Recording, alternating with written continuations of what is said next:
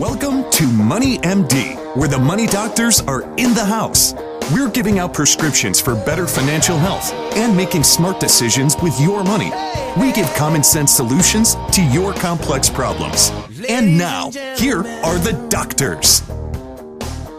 John, I think we have a very interesting show again lined up for today. Um, very timely information. You know, we're going to start off talking about the 10 things that savvy people do differently that make them successful. Yes, we've we've probably hinted around these over the years, but we're pulling it together in one list. That's a good list, right off of Dave Ramsey. Actually, yeah, it's yeah. Ramsey, and and it's some of the things that we do talk about. But I tell you, you know, when we sit down with our, our clients, this is what we um, work towards in a lot of cases, trying to get them to do and and make these good decisions and kind of coach them along the way. So you want to stick around for that. That's going to be a good good topic. Yeah, this is a great list. And then there's another item we're going to talk about that's more timely and that is Bitcoin. We're going to give the lowdown on Bitcoin. You know, I mean, I've had lots of questions here recently. I don't know if you've been paying attention, but mm-hmm. Bitcoin has exploded this year in value. It's up it like has. up like five hundred percent, mm-hmm. fivefold. You know, from the beginning of the year. Um, so I'm getting some questions about, gee, is this something we should be dabbling into? Should we put a little bit of money in that? Should we play in with this? How do you buy it? That kind of thing. So we're going to talk about cyber currencies in general today and, and Bitcoin being the biggest one. How about the Whopper coin? That's an interesting one, isn't it? That would be a fun one to talk about. Yeah, that's in here too. so that's funny. Great topic. We'll be digging into that. But we're going to start off here. Um, well, before we jump into that, by the way, I'm Steve Marbert. I'm a certified financial planner and a Dave Ramsey SmartVestor Pro with over 20 years experience in providing financial planning and investment advice. And I'm John Travis. I'm also a Dave Ramsey SmartVestor Pro. I have an MBA in finance and have been helping corporations and individuals with planning for over 25 years. We are excited to have you listen to us today on our weekly show. Our podcasts are up every Friday afternoon right off our website. Yeah, the website is moneymd.net, and we do have the podcast. We have a link to our uh, podcast host and we have videos of various topics out there. Um, we have a retirement calculator, right? It's pretty, uh, yeah, pretty slick, pretty slick. Builds inflation great, in, yeah. Great picture of retirement, kind yeah. of a nice snapshot. And we also have a Facebook page. If you haven't checked that out, um, go check that out. We have a lot of good videos. There was one of Josh a couple of weeks ago, which is fantastic, talking about the match. Yeah, hilarious. Getting it, that free money. Free money. That's right. So that's check check that Facebook. Definitely. Check that out. Yeah. And you can link to us and ask us your questions as well. We'd love to hear from you. You can link to us right off the website at moneymd.net or you can email us directly at info at moneymd.net. And uh, we'd love to hear from you. And We'll talk about those questions sometimes right here on the show. But we're going to start off with the financial fact of the week. Yeah, this comes from the Pension Partners um, company and um, the broad market uh, benchmark, Steve, the S&P 500 index Listen to this. It has not experienced a decline of at least 3% since the election of wow. last year. That's like another, that's like a world record, isn't it? It is. 242 day uh, period um, without a single session drop of that 3%. It breaks the previous record that stretched from uh, 1995 um, and um, to 1996. So over those two two years, but amazing the volatility has just disappeared. It's a very interesting fact. People forget what volatility looks like, but you know, it's usually pretty normal every month or so. You have one day that's down three or four or five percent, even a big drop somewhere in there. Um, but we've had none of that. It's been amazing. The market has been absolutely kind of flat. You know, nowadays people think it's a big deal if the market's down 100, if the Dow's down 100 points. I know. That's nothing. It is. It's not with the uh, the size of the um, uh, the the the the market right now. But if you remember, um, 2014 and 2015, tough tough stretch in the markets. The markets kind of bounced between 17 and 18,000 for the Dow. Yep. Had a lot of volatility, and um, it's interesting that we have uh, President Trump in there, who is um, he's definitely polarizing, right? And the no market doubt. has minimal vol- volatility. It's it's interesting. No one would have. No one predicted that. No Nobody predicted that. Right. We've had this sanguine period in the market where it's just been nice and steady, and you know, maybe a one or two percent up or down, but nothing three percent or more. Yeah, it reminds me of 2013. It was just kind of steady up, up, up, up, up, and that's the way it's been so far. We'll see how yeah. it ends. Yeah, maybe it'll continue on. Let's hope so. Great fact of the week. Okay, and that leads up here to our first topic, and that is uh, the 10 things retirement savvy people do differently. Yeah, you want to hear these things. Yeah, this is from uh, Dave Ramsey. And, um, you know, uh, there are people that are retiring with a health, healthy nest egg. I mean, do you want to know how they did it? And that's what we're going to jump into is how they did it. And, you know, first of all, they're, they're probably not financial wizards. They don't have a secret formula. Um, they don't watch the stock market every minute of every day or, or maintain a complex portfolio. It's really on the contrary. Retirement ready people usually are just average, hardworking folks who've made consistent contributions to their savings plans over the years. Um, they're responsible spenders, they're intentional savers. And uh, many of them have used the help of a you know a qualified professional along the way to help them guide them and make good decisions. So, what is your um, what does that look like in everyday life? I mean, what are some of the secrets to saving for retirement successfully? So, we're going to look at that right now. We're going to look at some real life habits and some characteristics of people who are winning with their retirement. And this is stuff that you're listening out there. You can do this. You can teach your kids, your grandkids. This is stuff that we we can all do. Yeah, that's exactly right. And and what they do is they use their biggest wealth building tool. Number one here um, to their financial advantage. Smart investors, they take advantage of their biggest wealth building tool, and that is their income. No matter how large or how small their household income is, every dollar has a purpose, and they understand that, you know, they're living for the future and they use their income very wisely. Yeah, I like that one um, a lot, and it's kind of tied in with a, a, budget a little bit. But it goes into the next one. They watch small expenses. I mean, they stick to their monthly um, budgets. People that win with money, they're conscious on how much they spend on groceries and and and dinners out and new clothes. If they run out of coffee money before payday, they drive past a coffee shop. They avoid overspending, even if it's just a couple of bucks. Um, they know the small everyday choices make the biggest difference in the long run. So they're they're I think the key word there, Steve, is they're conscious. They're thinking about it and ways to save money and be smart with it. So another one here is they invest 15% of their household income. You know, after they stash away $1,000 for emergency and they save 3 to 6 months of expenses, smart investors allocate 15% of their household income to retirement. Uh, by investing 15% of their income, they're able to make real progress towards you know, a great retirement while still working towards some of their other goals, like maybe um, kids' college or maybe paying off their mortgage as well. But we've said this before people that are saving 15%, it usually turns out pretty good from a retirement standpoint if, you, if you're diversified pretty well with that. But 15% is a good number. That's right. That's right. The next one here has to do with their investments. They don't fun hop. You know, informed savers, they don't play checkers with their investments. They don't jump from one investment to another in reaction or anticipation of some kind of stock market change or some market change. They understand that mutual funds with a solid history of growth, you know, and diversification are historically a great investment choice to stick with for the long haul. So they stick to a well diversified portfolio and they don't they don't make impulse changes. Yeah, that's a good one. That's interesting. Uh, another one here, Steve, is they meet with um, regularly with an investing professional. Um, you know, wise investors know that a qualified professional is, is, worth their weight in gold, according to to Ramsey. In fact, Ramsey research uh, report revealed that those who work with um, a pro are more likely to have a six figure nest egg. 44 percent of investors who use a professional have 100,000 or more saved for retirement versus just 9% of those who go it alone. So, um, you know, certainly for some people, um, you know, they need to have investing professionals. Most people, quite frankly, there are some people that can do it alone, right? They can do their own investing, sure. um, follow some of these, you know, processes and concepts here. But uh, for a lot of people, working with an investment professional is a good is a good solution. Uh, another one here on the list, Steve, is they have a plan and they update it as needed. People who are good with investing and with money, they know where their money is going and how much it's growing. They keep tabs on their investments through an annual checkup with their investing professional. They also, um, you know, meet with someone after big life changes, like a new baby, maybe a job transition, or maybe they're moving somewhere and they need some additional advice. So it's one of the things I know we we spend a lot of time with people on is when they have family changes and um, you know maybe they're moving jobs and we can sit down with them and kind of give them some insight on some things they should do and some things they shouldn't do. Yeah, absolutely. Next one here is if they're married, they work as a team.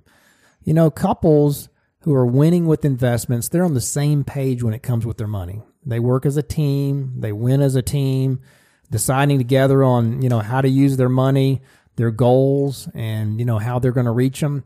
Many successful financial, many financially successful couples they aren't just focused on getting ahead. They're also fueled by a mutual desire to be generous, but they have a plan with their money and they're on the same page with what that plan is. Yeah, uh, retirement savvy people don't borrow from their 401ks. I mean, this is a biggie. So if you borrow from your 401k, it may seem like a great way to come up with cash for an unexpected expense. But what we see is successful long term investors. They know that a 401k loan comes with risk, um, like potential taxes and penalties if you can't repay it. And even worse, you're losing the long term compound growth on that money um, that could add up to thousands. You know, there's some other data that shows you're you're having to pay that interest back with after tax money. So there's a lot of negative things um, for pulling money out of your 401k. You put it in there, you want to leave it alone, and we see that people that are successful with retirement, they've generally done that. Yeah, that's right. Another one here is they consider long term care insurance. Um, they have a plan for long term care expenses. You know, investors with a healthy nest egg, they understand the importance of, of having a plan for long term care. Um, a long term illness could cost a family hundreds of thousands of dollars in medical expenses, especially if the care requires a lengthy stay in an assisted living or skilled nursing facility. So long term care insurance, you know, will help cover those expenses. So if you don't end up spending your retirement savings um, for long term care, you know, it's going to make a big difference. You need to have a plan for long term care. Yeah, and finally on the list, Steve, is retirement savvy folks. They live below their means. I mean, um, you know, they they make sure they understand where the money is going. They they buy modest houses. They pay cash for vehicles and vacation. Uh, that leaves them enough money to stash away for retirement. That fifteen percent that we talked about. They don't need the latest and greatest gadgets because um, they really don't care about keeping up with the Joneses. They're content with what they have. They have their priorities, and they're they're winning with money. They're they're they're focusing on it. Um, they just have good old determination, some financial discipline, and a lot of times they have wise direction from a professional. So they understand that retiring well doesn't have to be complicated, and that is that's really true. I think Dave's done a great job over the years of you know, taking very complex situations and information and boiling it down to something that is easily understood by by the masses. And exactly. he's, he's right on with that. Yeah, exactly. Yeah, that's a great list. It really is. So that's a, a great list to, to consider when you're planning for your future. And that leads us up here to our question of the week. Yes, we're approaching year end, and um, so we we are not CPAs, Steve. Right? You're not a CPA, no, right? no, not a CPA. Josh is. Josh is. Josh yeah. is CPA. Another so, huh? Member of the team here. Yeah. So, uh, what we're recommending here is maybe you uh, you know sit down with your CPA and put a phone call into them. Think about your your your tax situation. There's some year end moves that can be done. Appreciated stock. Um, to charities, maybe some tax loss harvesting if you have an investment that hasn't done well something to manage your tax bill this year and, and working with your CPA uh, good start. You can certainly include your advisor in that conversation. They can certainly provide some input as well. But this is a good time to kind of dust that off. You got about two months to make some some uh, some changes if you need to. But that's the prescription of the week. Yeah, that's good. You're right. We did that a little early, didn't we? I I, I really liked it. That's why. I guess you did. Is that okay? oh, that's fine. That's fine. Yeah, I agree. I mean, you need to fund your HSA accounts, fund your fully fund your 401k account. You need to do some things to prepare for. Uh, uh, for taxes. You know, you're in, in, kind of the home stretch here. So great prescription of the week. so we'll do the question at the end. We'll do that at the end. All right, that's, that's right. a good one too. That's right, absolutely. So you want to stay tuned for that. But we're going to go here to the lowdown on the Bitcoin. Um, and other cryptocurrencies, as they're called. Yeah, this is article out of Business Insider um, here recently, you know. But if you're like me and you're trying to kind of wrap your head around these cyber currencies like Bitcoin and all the other offerings that are out there um, with cryptocurrencies, as they're called, you're certainly not alone. There's a lot of us that are a little bit uh, baffled by you know the the rise of the Bitcoin and and and the other ones that are out there that most people don't even know exist. Uh, it takes a little imagination, you know, at least for me, John, to understand how people can trust real money to digital currencies that are created out of thin air with nothing, and there's no government backing or approval. Um, but apparently, a lot of people are doing it because there's a lot of them out there, you know. So we're going to jump into this. I mean, while the debate rages around whether major cryptocurrencies like Bitcoin and Ethereum are in a bubble. That's a new one that most people haven't, haven't heard of, right? that. Yeah, that's the second largest cryptocurrency out there, so it's pretty big too. You know, but there are new cryptocurrencies that are being created almost every day, believe it or not. You know, meanwhile, Bitcoin has exploded this year in value. It's rocketed up fivefold from over uh, around a thousand dollars per coin to over fifty five hundred dollars per coin. Even touched six thousand dollars per coin. Can you imagine writing a check for fifty five hundred for this? for for a cryptocurrency? I have one coin out there in my account. I mean, come on. I don't know. I mean, there's you know, but I had a client call me just just last week asking that very question of, hey, you know, I want to buy some some some bitcoins. I said, well, you know, make sure you you don't invest money you can't afford to lose. you know, so yeah, I mean, the volatility alone, I mean, hurts the validity of the currency to be used in actual commercial transactions. Think about something that's you know gone up. 500% or more this year. I mean, what does that say about next year? It could go down that same amount. So uh, it's kind of hard to imagine doing much in terms of actual transactions using that type of currency because it's going to change so rapidly. You don't know what it's going to cost from day to day. On the other hand, you know, one could argue that the crypto cryptocurrency craze reached its comical zenith last month when Burger King in Russia they launched the Whopper coin. Nice. yeah. Yeah, go get one of those. There you go. I mean, yeah, the coin can be attained via the purchase of Whoppers at the Russian Burger King restaurants, although it's been described as kind of a glorified loyalty point program. um, but yeah, I mean, while that that may be the case, I mean, the introduction of new digital currencies continues to proliferate. You know, the sharp rise this year is primarily due to the widespread use of Ethereum blockchain, which is provides kind of a similar coding to the platform uh, that Bitcoin is used for launching these new digital currencies. So they're kind of evolving these these uh, the the um, coding um, the software you know behind the algorithms behind these cryptocurrencies, and that's kind of facilitated a whole bunch of these new currencies that have come about, right? Yeah, at this time, um, you know, there are 939 different cryptocurrencies with circulation of digital coins in supply. Um, I wonder if uh, the Whopper coin's in there. I don't think that one counts. the, the market cap figure is typically shown in U.S. dollars, but for each new digital currency, it's not actually purchased typically by dollars. Instead, trading is usually driven by transfer of funds from other cryptocurrencies, also known known as CoinSwap. And the, the market capitalization is about 195 billion dollars. That is really minuscule when you compare it to other major currencies, but it certainly gained some significance uh, compared to other smaller currencies. I mean, we're doing a podcast show on it, so Right. it's definitely out there on investors' minds now. Oh, I mean, I signed up my first client uh, earlier this week, in fact, that actually owns Bitcoins. Ah, Do you have any clients that own Bitcoins? no, not that I Yeah, know of. yeah. This guy had seven thousand dollars in bitcoins. Did so- he show you? No, well, you can't show you. It's an account. You know, it's in paper. It's created out of thin air. Remember? Ooh, Yeah, right. But yeah, obviously it's gone way up this year. So uh, there you go. I mean, you know, it's becoming more mainstream than you think.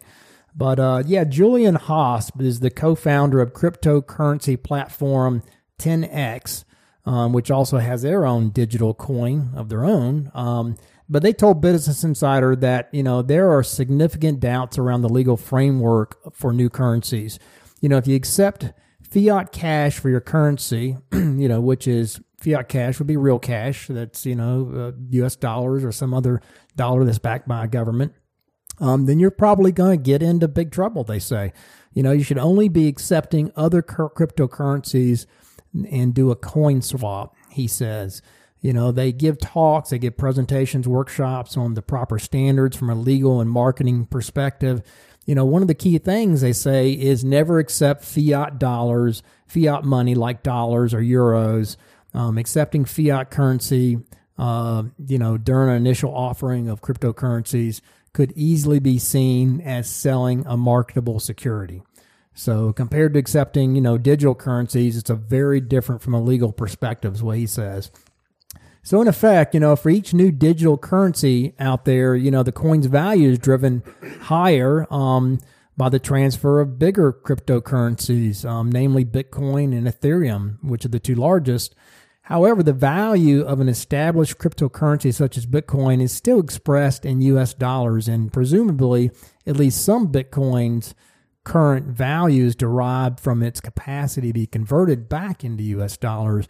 You know, and given right now that it has very limited use as a means of exchange for, for actual goods and services, um, I think that's the real driver of the value. So, in other words, you know, few, very few outlets around the world accept digital currencies to pay for goods and services. So is this kind of like the Cabbage Patch doll that was on a craze and you buy it and then at some point everybody loses interest and it goes yeah, to zero? Or Pokemon cards. Yeah, something similar to that. I yeah. just, I don't know.